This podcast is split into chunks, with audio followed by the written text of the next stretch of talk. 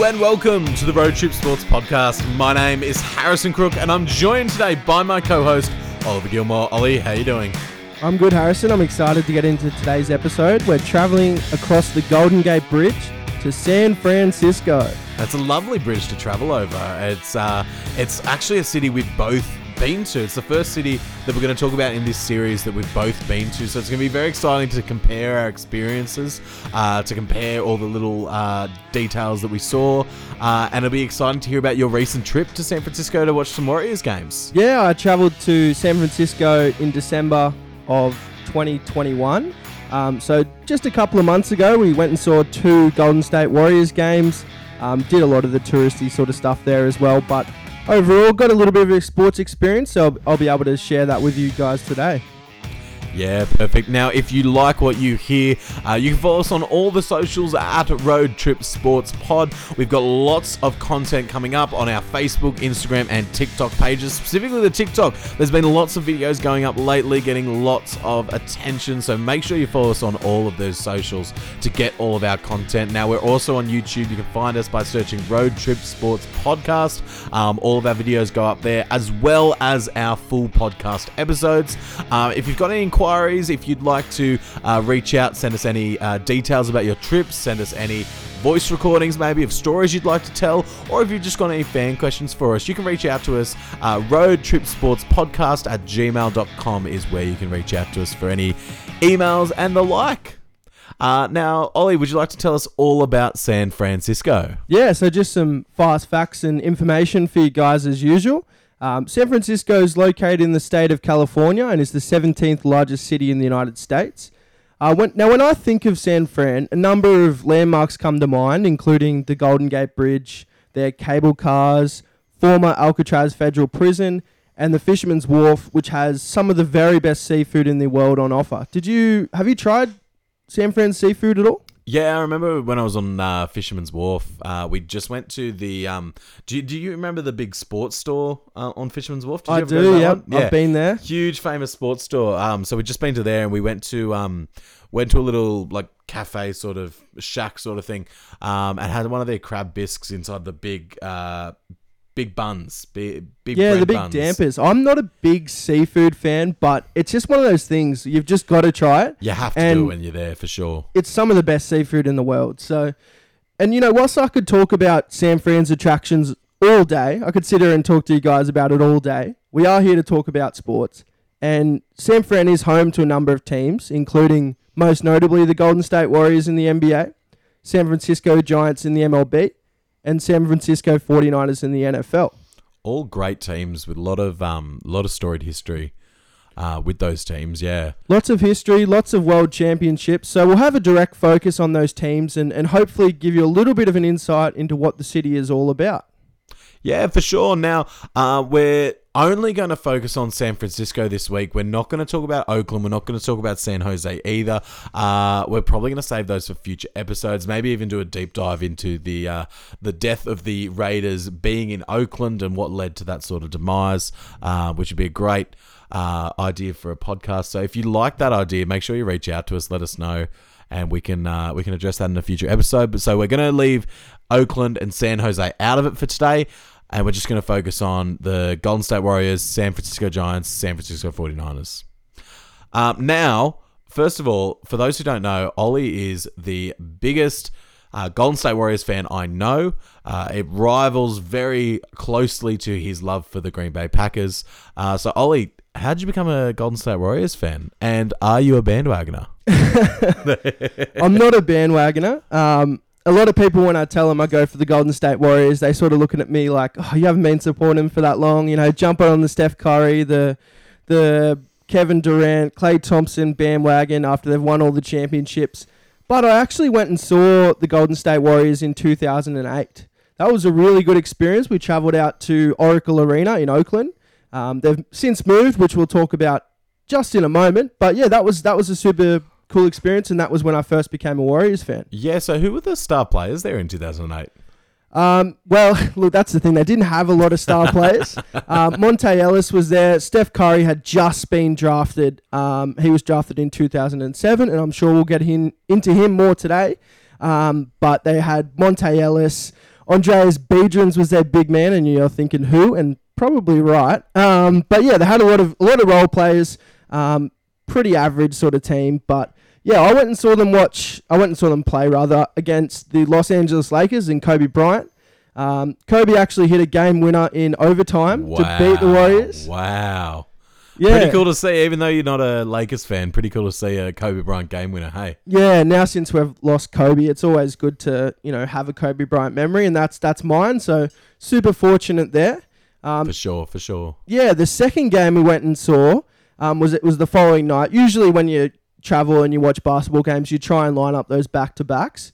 Um, but we saw the Warriors again play the Houston Rockets.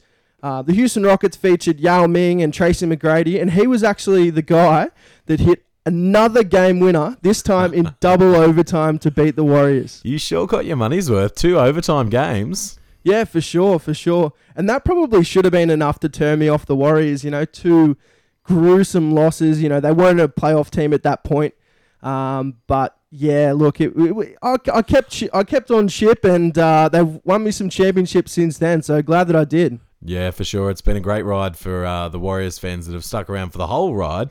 Um, there are a lot of Warriors fans, though, who um, have come to the team recently. What are your thoughts on bandwagoning as a whole and specifically like bandwagons to your team? Do you resent those sorts of people? Do, are you just happy that the Warriors are a national team and they're talked about a lot? What are, you, what are your thoughts on that? I think it's difficult. I, I suppose it depends on on what um, what fan it is. If you're jumping from another team and saying I now support the Warriors, I've always supported the Warriors. I'm not a fan, but I've noticed that a lot of young kids have started supporting the Warriors. And can you really fault them when you've got Steph Curry, who's one of the most entertaining players of all time to watch?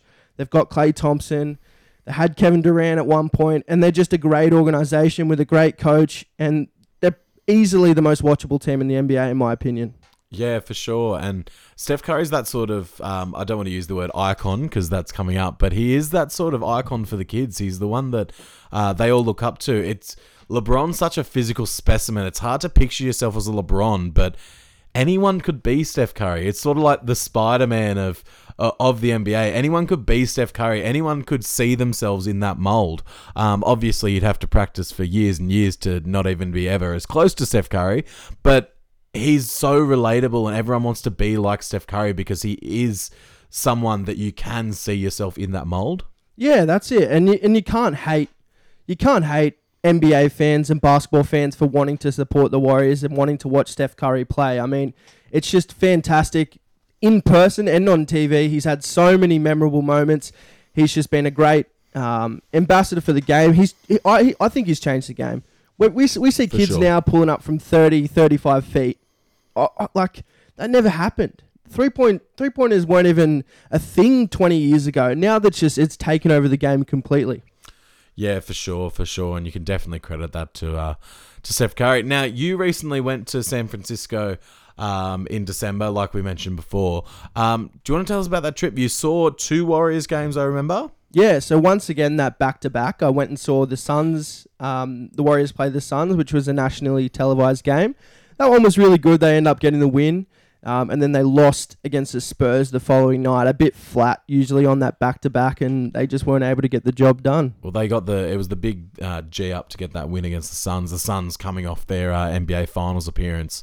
Um, it was probably really it was a big win. I remember I remember watching it watching the game because I knew you were there, and um, it was a really big win for them, and a really they got up to to get that win. Uh, so probably coming down on the downslide against the Spurs caught him at the right time. Yeah, well, that game, the Suns game, they'd actually played him two nights before, um, and they lost that game. You know, Curry was flat, the team was flat, and you just knew that they were going to come out a different team on their home court. Yeah, for sure, for sure. Um, now you mentioned that you went back to back games. Is that something you'd recommend to people when they do go to see a game in the states? Would you recommend trying to tee up one of those back to back game experiences? Yeah, especially if you're a if you're a fan or a supporter of a particular team, you're got to always try and line up those back to backs. So they may play on a Saturday. They always, generally, always play on a on a night during the night. Um, so catch that Saturday game, then catch the Sat- Sunday night game or the Sunday Arvo game. But the best thing about that is it gives you, say, you arrive on the Friday night, you've got all Saturday to sort of do all that touristy stuff. You watch the game, you wake up, do all the touristy stuff again on the Sunday, and then you can still catch the game. It'd also be good as well. I know um, you were stressing prior to your trip about wanting to see both your teams win. You want to see the Packers win, and you wanted to see the Warriors win. Um, stacking those back-to-back games probably allows you a bit more of a chance because they're also not going to put two like unbeatable teams back to back on you most times. So you might be able to catch like a, a game, like a really highly broadcast game against a really top team, and then you might be able to catch a game against a not so much team that you might get more of a chance to win at. Yeah, and another thing is that usually, as you mentioned, they're not. You don't get two huge opponents, and the best thing about that is that tickets can sometimes be cheaper on one night compared to the other. Like the Spurs tickets were a lot cheaper as compared to the Suns ticket being tickets being that nationally televised game. So you got. I remember talking to you. Did you get? Uh, what sort of tickets did you get? Did you? Is there a strategy of lining up which ones to fork out for and which ones to um, sort of hang back on? Well, I suppose that's sort of your own um, opinion and what you'd rather like. There's a lot of different ways you can do it. Like you can spend more money on the, on the Suns game, the the better, arguably the better game, or you can spend more money on the Spurs game and get a much better seat. It's sort of like a value for money thing. Wh- Whatever you think's the best, but I don't think you can go wrong. Yeah, there's not a bad seat in the house at uh, most basketball games. Hey, Yeah, no, especially the new the new Chase Center, um, as we mentioned before. I think we mentioned it before. I think we did. Um, now, how was the Chase Center? Yeah, the Chase Center was awesome. Um, When when did it open? it opened about two years ago. Might have been three years ago now. See, look, it's um, it's one of those things where with COVID, it's sort of like taken away your experience at the stadium, sort of thing. Like, It's the same with SoFi in in LA being the first season uh, back there. It, yeah, you're right. It, it you don't realize how long they've been around. Like it still feels like some of these stadiums it's their first season because they actually can get fans back for the first time. yeah, that's it. And uh, one of the things I loved about um, the Chase Center was one Warriors Way. So that was the address. Yep. But the best thing about it was we were in sort of just staying in, in the city as as most people do, and it's it's sort of towards the wharf area, and you jump on a, a train or a, a tram or whatever. You could even jump on a on a cable car if, if you went early enough. But um, you jump on that and you travel a couple of stops, and it's legit Chase Center. There it is. Um, and and you're there, sort of thing. So. Really, really good experience. I love San Francisco as a city, but a great sporting city as well. Yeah, for sure. Uh, for sure. Now, um, is there anything else you'd like to talk about about the Golden State Warriors experience? Um, no, I don't think so. I think the Warriors are a, are a great organization. I, I don't know if they do too many tours there as such, but I I would recommend doing that or anything Is there any Warriors fan related. experiences or anything outside the stadium or? Yeah, they've got a lot of um, fan experiences. They do. They sort of have like different nights. So it might be like Mexican night or bobblehead night, and they'll always give you something sort of as a bit of an incentive for for rocking up to the game, um, which is really cool. So Yeah, awesome. Awesome for the kids as well as something to take home and uh, put on the shelf at home. yeah, and I believe you've been to San Francisco before. So did you want to tell us a little bit about about your trip? Yeah, so I've been to San, uh, San Francisco quite a few times now. Um, I've been I've been with my family I think twice, um, and I also went on a trip with uh, with school um, on Good Day USA. That's actually where I uh, met my partner. Shout out to Sarah. Um, but yeah, so I've been on quite a few trips to to San Francisco, uh, and on the most recent one, I went with my family. We actually went there the year of uh, Super Bowl Fifty when Super Bowl Fifty was held at uh, Levi Stadium. Oh, wow. And it had just opened, so um, it was very hard to get in to do any sorts of tours or anything, see any games because it was pretty much just full steam ahead for the Super Bowl. But we did actually get to go visit uh, the outside of the stadium and get some pictures there at uh, Levi Stadium. It's actually quite out of the way of Yeah, Santa it's, Clara. it's almost San Jose. Like it's it's about uh, forty five minutes out of San Francisco, so it's a bit of a drive to get to. Um, so if you're going to see a, a Niners game, probably wouldn't recommend being in San Francisco itself because it is going to be so packed and congested. All the traffic getting back to San Francisco. Maybe try and stay in in a San Jose or something. Although then again, the hotel prices might be fairly high, and there people might be trying to do that as well. But um, it was really cool stadium, modern facilities. Um, yeah, ama- it incredible from the outset. It look it fits so much into that uh the culture of that area, the like Silicon Valley sort of tech hub uh, sort of culture, and it's a it's a really cool stadium to see. Yeah, well, I note that the the new Warriors Chase Center and, and the, the Giant Stadium are right near the water. Is is Levi's sort of like that as well, or is it, a, as you mentioned, a bit more industrial sort of thing? It's definitely a bit more industrial. There's lots of um, the tech hubs sort of around the area, um, so it's not quite as on the water and picturesque uh, in terms of location, but the the stadium itself is look fan looking fantastic. Yeah, that's great. Yeah, I've I've always enjoyed San Francisco, so this is my message. Check it out. Yeah, for sure. It's a great city. It's a great place to watch a sports game. I visited as well the um, the San Francisco Giants Stadium. Um, visited that a, a, couple of times actually now, and uh, went in the team store um, as well for that. So I haven't. I was came. I, it was the worst time for for a sports visit because it was off season for baseball. Football was just ramping up into playoffs. Um, so it wasn't the best time to see any games when I went to San Francisco, but still tried to experience as much sport as possible. Like I said, definitely recommend the sports store on Fisherman's Wharf. Fantastic. No matter what team you're a fan of, there's stuff for everyone. Uh, that's definitely a must see for a sports fan. Yeah, for sure, for sure. Um, great. So I think that's just about it for talking about San Fran itself. Now, here is where it's going to get tough because we're going to talk about the icon of San Francisco. Yeah. And we have had some discussions, uh, pre-show meetings. We have tried to be knuck- like n- nail it down all week of who the icon is, and I still don't think we have an answer between us. So we might have to hash it out today. Yeah, I think this is one of the hardest weeks that I can think of. You know, even looking towards some cities that we may talk about in the future. You know, such iconic, such iconic sportsmen from both codes of NFL, um, NBA, even MLB as well. So yeah, I think because we've got four finalists, but we've got two we're going to debate today. You could make an argument for any of these four to be the icon of San Francisco. Um, but let's get into it now. So, our finalists, who we're not going to debate today, we've got two who are shortlisted um, as our as our finalists, if you will. First of all, we've got Jerry Rice, the prolific wide receiver uh, for the San Francisco 49ers. Uh, three time Super Bowl champion with the Niners. He also won a Super Bowl MVP um, in Super Bowl 23. Uh, it was a two time NFL Offensive Player of the Year, 10 um, time first team All Pro. He was the best wide receiver in the league for so many of those years. Incredible talent. Um, some people call him the greatest wide receiver of all time. Some people call him the greatest football player of all time. Uh, have you got any thoughts on Jerry Rice? I'm just a bit disappointed I didn't get to watch him play. That's all I'm going to say. You know, 16 seasons for the San Francisco 49ers, and that's what delivers to that icon status. When you're able to spend most of your career at one team. You know, he's inducted into the Bay Area Sports Hall of Fame, um, and he is that icon of San Francisco and is that icon of the San Francisco 49ers.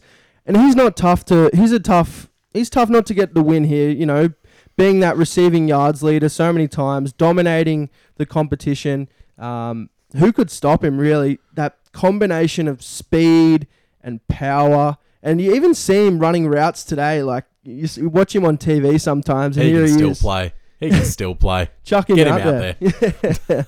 That's it. Um, so do you want to talk about our next uh, shortlisted finalist, if you will? Yeah, so we have a member of the San Francisco Giants, an MLB superstar in Barry Bonds. Mhm. Now, he's arguably one of the greatest uh, baseball players of all time, but had some controversy in which we'll get into in a second. But he's a 14 time All Star. He's a seven time National League MVP. He won Insane. eight golden gold glove awards um, and had 762 career home runs and the most home runs in a single season. So both of those are still the record uh, in the uh, in baseball, um, with the 762 career home runs, 73 home runs in a single season, and they're records that are going to be so hard to touch in the future.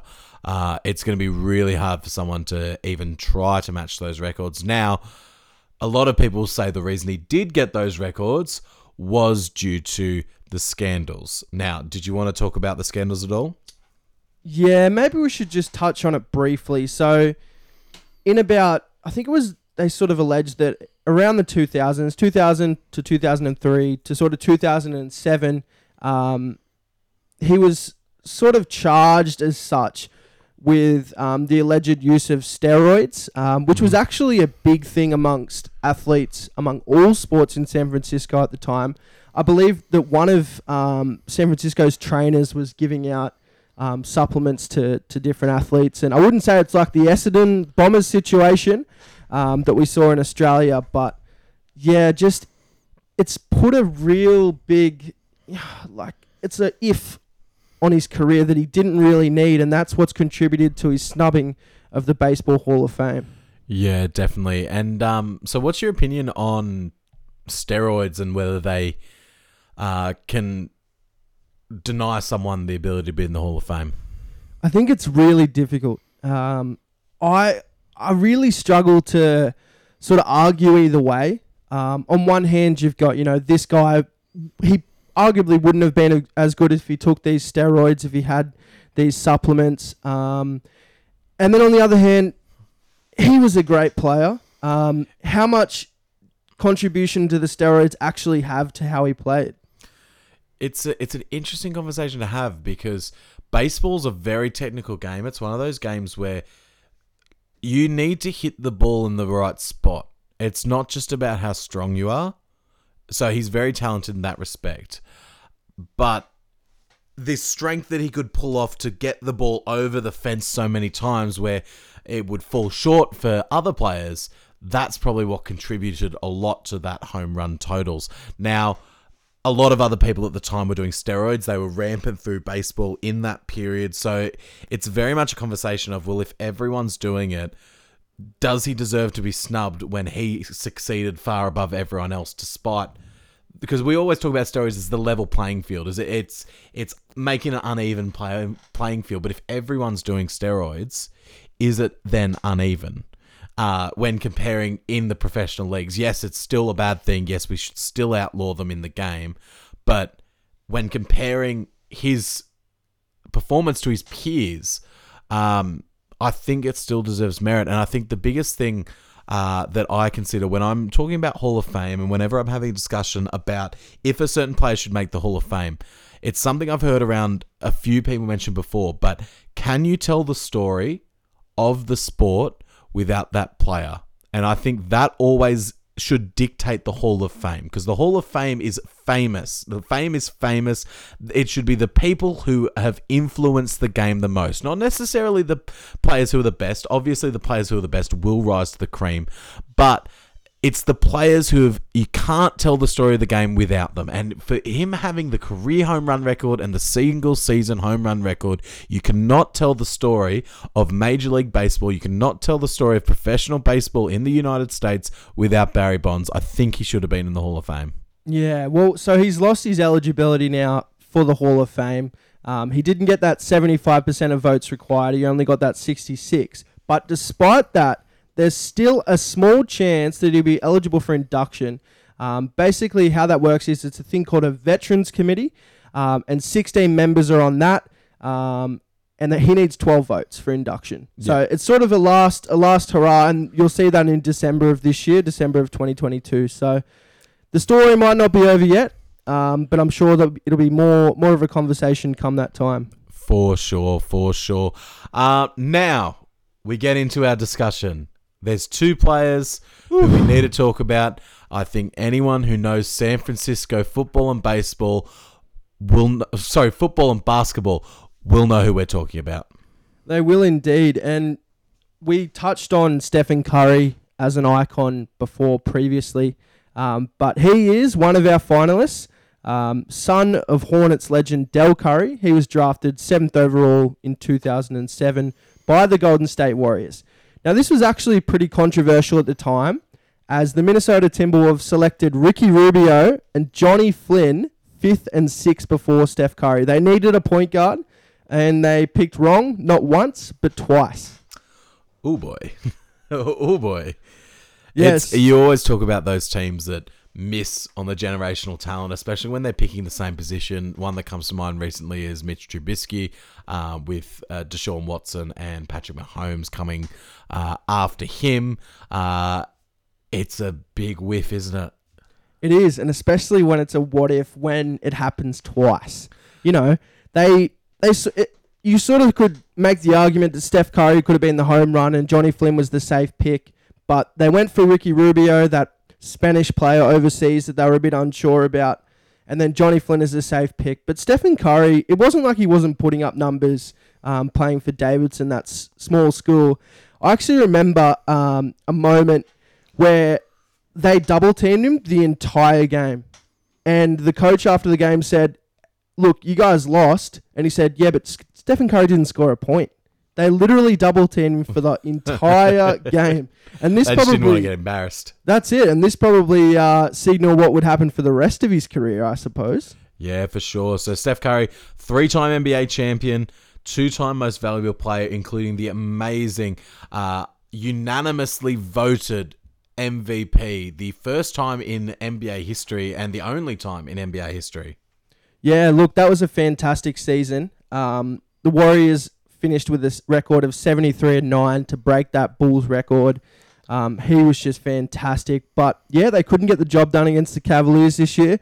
I'm probably going to leave it at that because I'm a bit salty about that, you know, blowing that 3 1 lead. The memes- Understatement of the year. The memes still haunt me. three and one. But you yeah. had 'em. three and one. You're on the ropes. I don't want to don't want to dig up the past What do too you much, say? but oh boy, it was it was very entertaining as a as a bipartisan fan to watch the uh, watch that incredible comeback and the all the moments in Game Seven. Um, Well, I can touch on it briefly.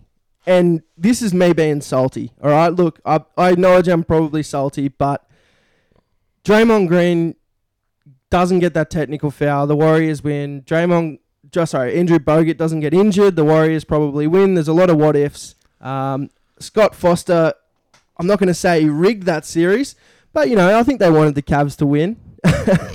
but yeah, no, all, all biased and, and me being how's salty your apart. uh, does tinfoil hat? Is it is it too tight around your head or what's Look, going mate, on with that? There must be a lot of people uh, with those tinfoil hats that agree with me because uh, I see a lot of uh, a lot of conspiracies about that final series. Let me tell you. I would love to hear all these conspiracies at Road Trip Sports Pod. Find us on all the socials. I want to hear all about it and I want to have a good laugh. So send them right my way. I'll respond to every single one of them. Yeah. So touching on from more of Steph Curry's achievements as a basketball player for the Warriors, he's an eight-time NBA All-Star.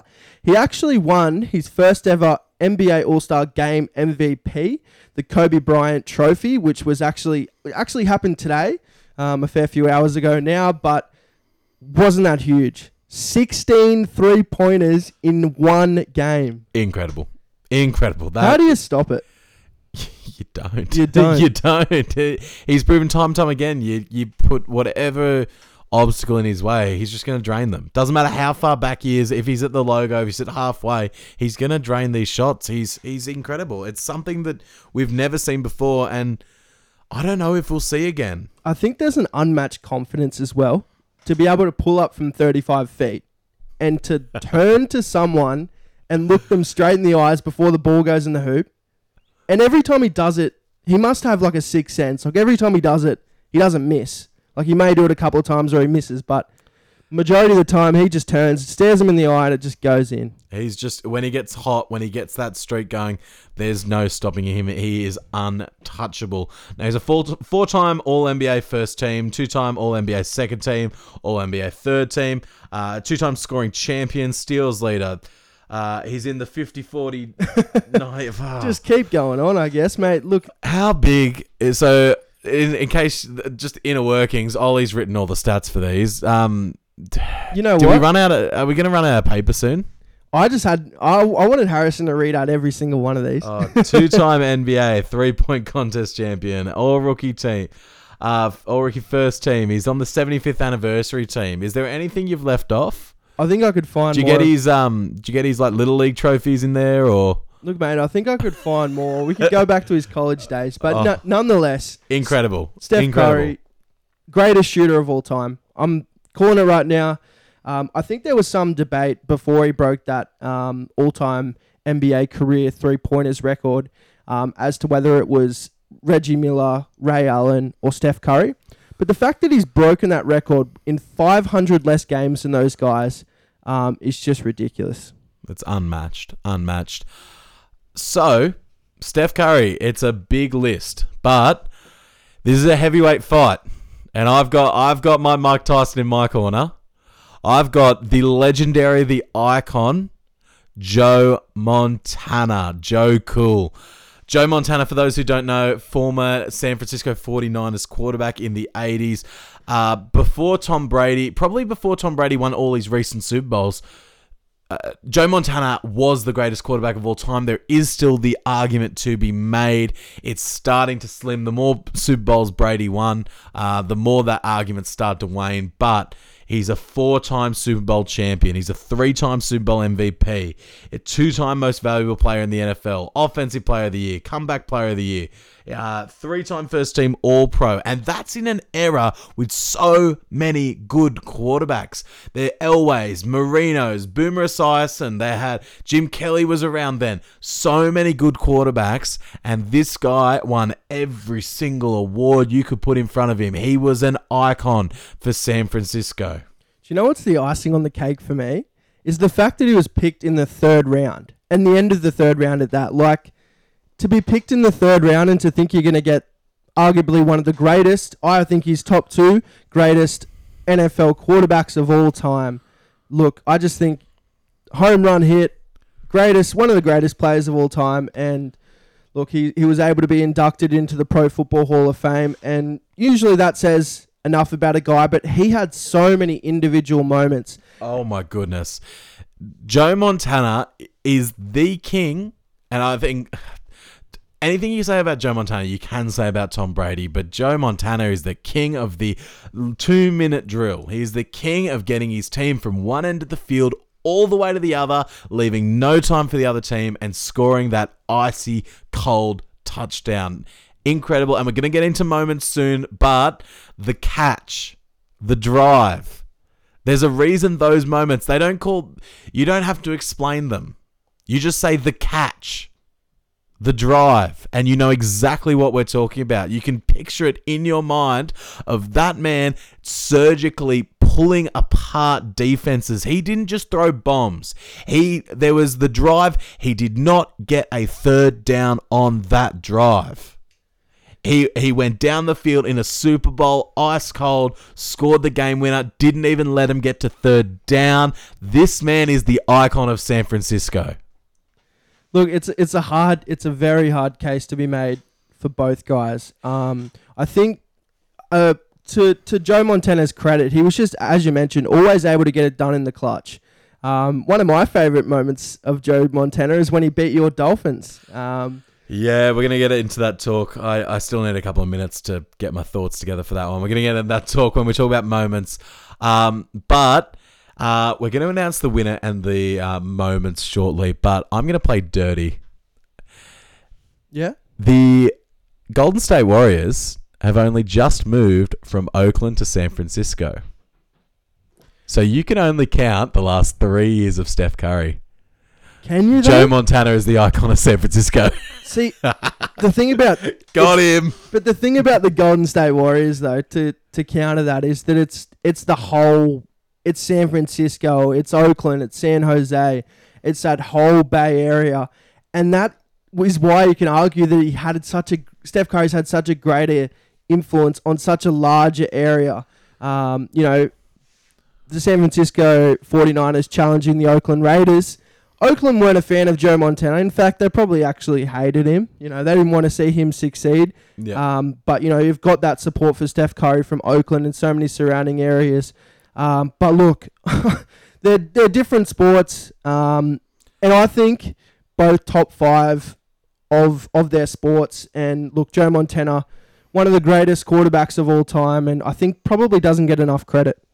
Yeah, I think it's probably the hardest icon chat we're going to have to have because most cities there's a there like there's good players in every sport but there's like a clear this guy is it this is probably going to be the hardest chat we'll have because they're so ingrained in their team's culture that it's hard to separate the player from the team.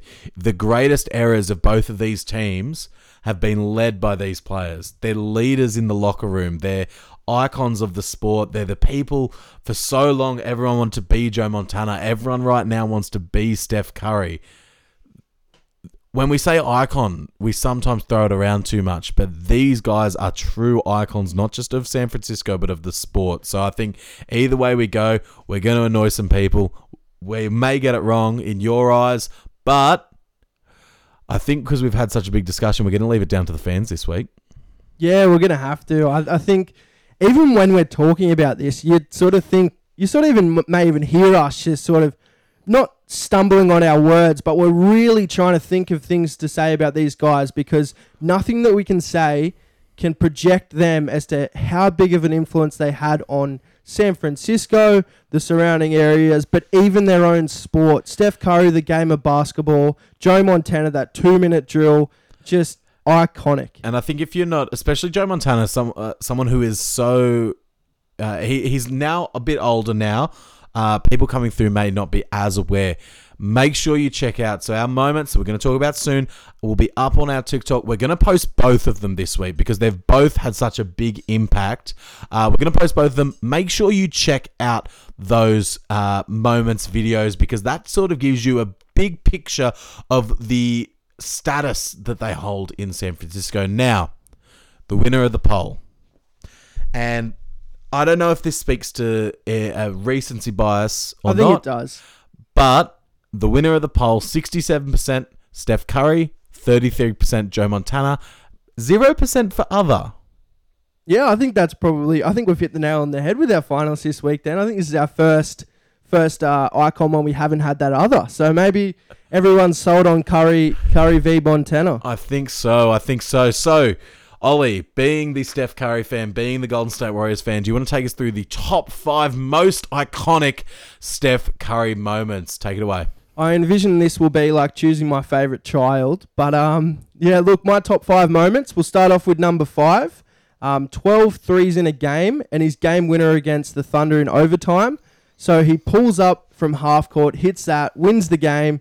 Absolutely huge. Yeah, Number incredible. four.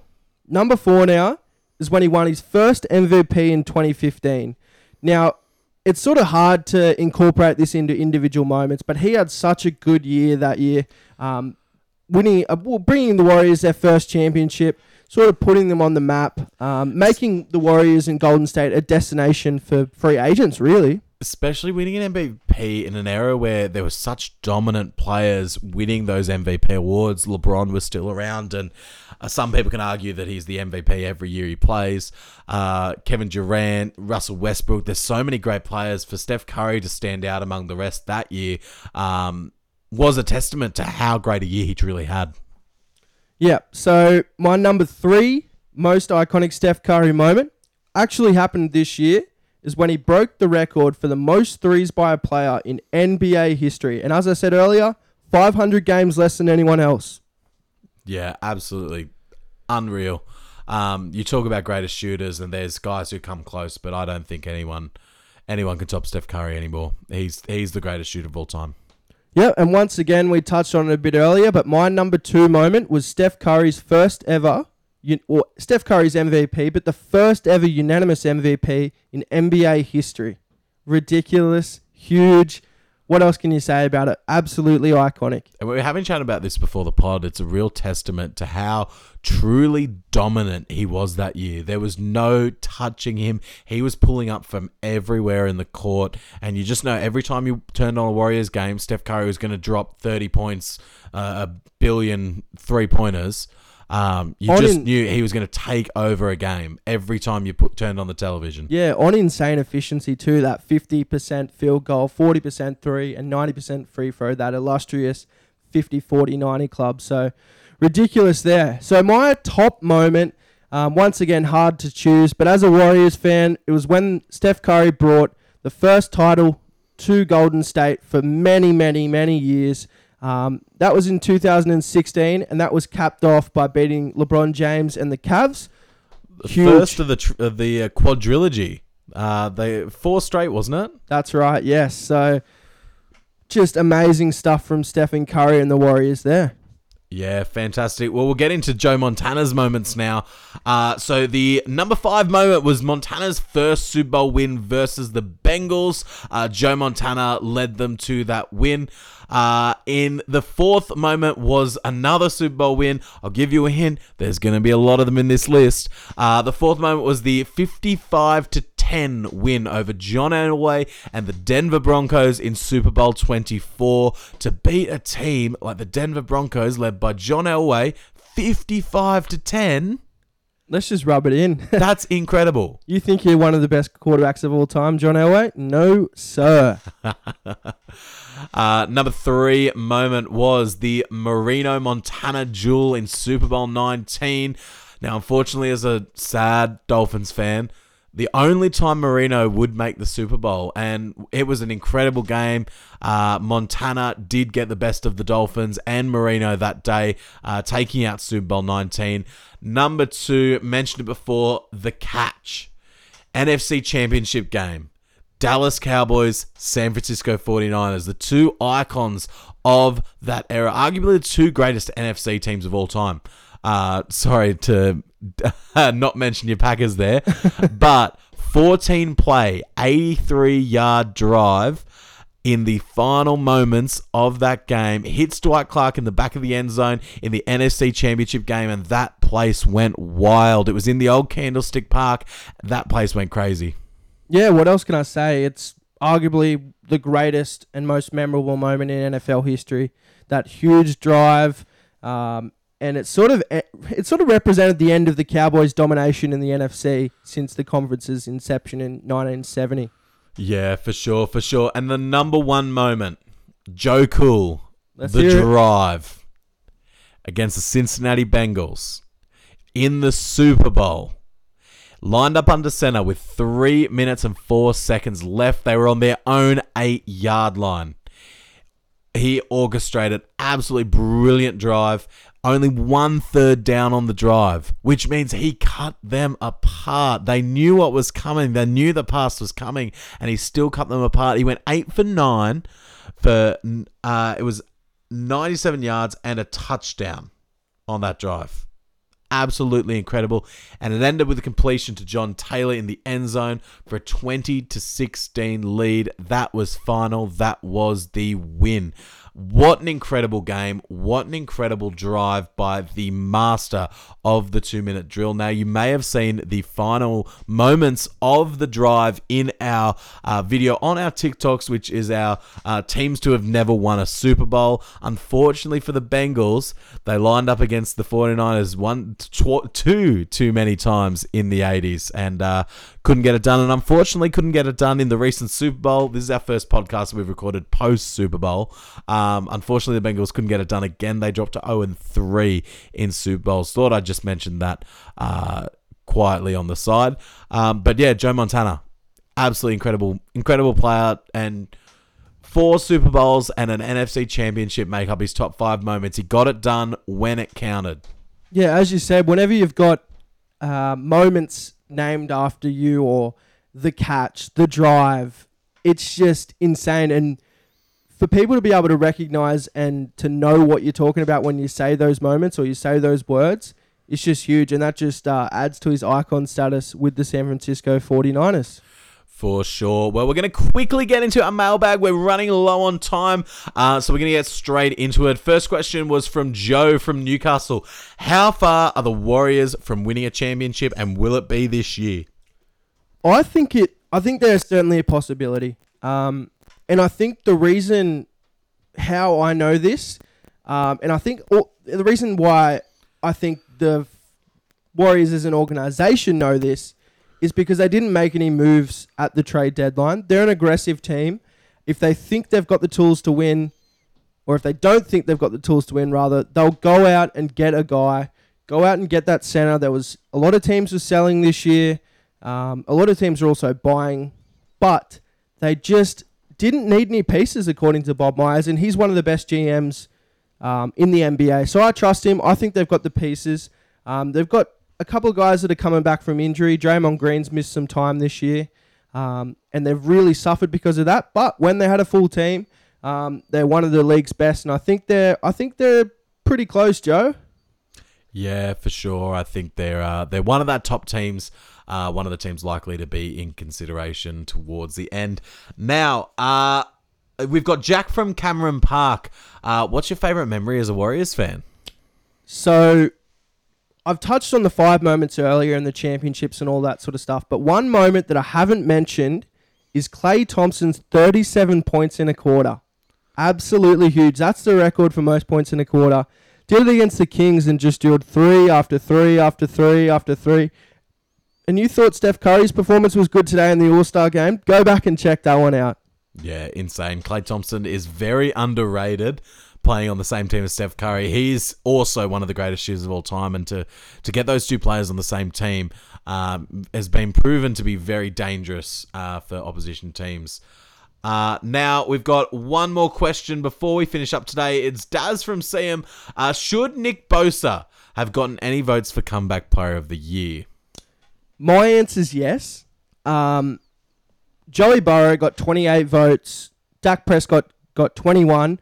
I think that award and that head nod to him for sort of coming back from that gruesome leg injury. Um, I think they sort of had in mind that he was a candidate for it. I think the award was nearly given to him before the season even started, but just because Joe Burrow had such a great year, I think he deserved it in the end. Yeah, I think it's hard because the the comeback player of the year is such a narrative driven award. There's no criteria for it. Like MVP Yeah. is the best player, offensive uh, player of the year is the best offensive player. Comeback player of the year, it can be anything from someone being injured to someone just being not as good and being better the next year. So it's hard to determine what makes a comeback player of the year. And I think there wasn't the narrative there for Nick Bosa. I agree. And while he got all those sacks, he wasn't being talked enough about enough to get those votes. Did he play well enough to get those votes? Probably. Yeah. Did he have the narrative associated? Did he have the story? There wasn't the story there in such a story-driven award. I don't think that. Uh, I don't think he was ever going to get any votes. Yeah, he look- would have had to have done a lot to get votes for it. Yeah, I mean he had that those 15 and a half sacks and led the league in tackles. Um, and you could argue that you know as a QB you're you're primarily dependent upon your arm, and we even saw Philip Rivers play with a completely torn ACL. Um, and that's not to diminish the year that Burrow or Dak had, but it goes to show that if you're not a running quarterback, you can play the position without too much stress on your knees or on your legs. Yeah, I um, it is hard though because obviously ACL injury is still very impactful. Um, but I think I think Burrow is definitely a very well deserving recipient. Yeah, not, nothing to take away from Burrow. I think, um, as you mentioned before, it's it's a narrative thing. I'm not going to say Burrow shouldn't have won the award, but should Bosa got have gotten a vote? Yes, I think he should have. All right, well, that's it for the podcast today. Thank you so much for listening. It's been a great episode. I've really loved in, uh, talking about San Francisco, talking about our shared experiences there, being a place we've both visited. Uh, if you've enjoyed the podcast, make sure to let us know on all the socials. We're on Instagram, Facebook, and TikTok at Road Trip Sports Pod. You can find us on YouTube. Road Trip Sports Podcast is what you have to search there. Uh, you can any inquiries, uh, like we mentioned at the start, any inquiries, voice recordings, uh, stories you'd like to tell us. We'd love to get your stories on the podcast. Uh, we loved the segment we did last week with the Sydney, having people's thoughts on the icon debate. So if you've got any thoughts when we post who our icon finalists are on the socials, make sure to let us know because we'd love to hear from you. It's going to be a great chat next week. We're going uh, to stay in Australia again, and we're going to a city down south. Yeah, we're traveling to Melbourne, and I'm super excited about this one um, because we're able to talk about AFL, NRL, Australian sports again. But um, as we talked about last week, we're able to sort of travel uh, two hours or um, jump on a plane and, and head down to Melbourne to go and watch a game. So we've got plenty of experiences there. Um, It's going to be interesting as well because one of the um, experiences we've actually been to together in Melbourne. Yes. Uh, I don't know how many people would agree that it is a sport, but uh, it's close enough. They call it sports entertainment. We'll take it. We watched the wrestling uh, at the MCG, so I'm sure we're going to talk about that next week. Um, and if you remember from when we first tried to start the podcast, we had a bit of content about that. So we might uh, see if we can get some of that old content back and revisit some little clips and snippets from that as a little bit of a fun segment. Uh, if you'd like to hear that, make sure to let us know and uh, stay tuned for next week. Uh, thank you very much. I've been Harrison Crook. This has been Oliver Gilmour. Thanks so much for listening. See ya.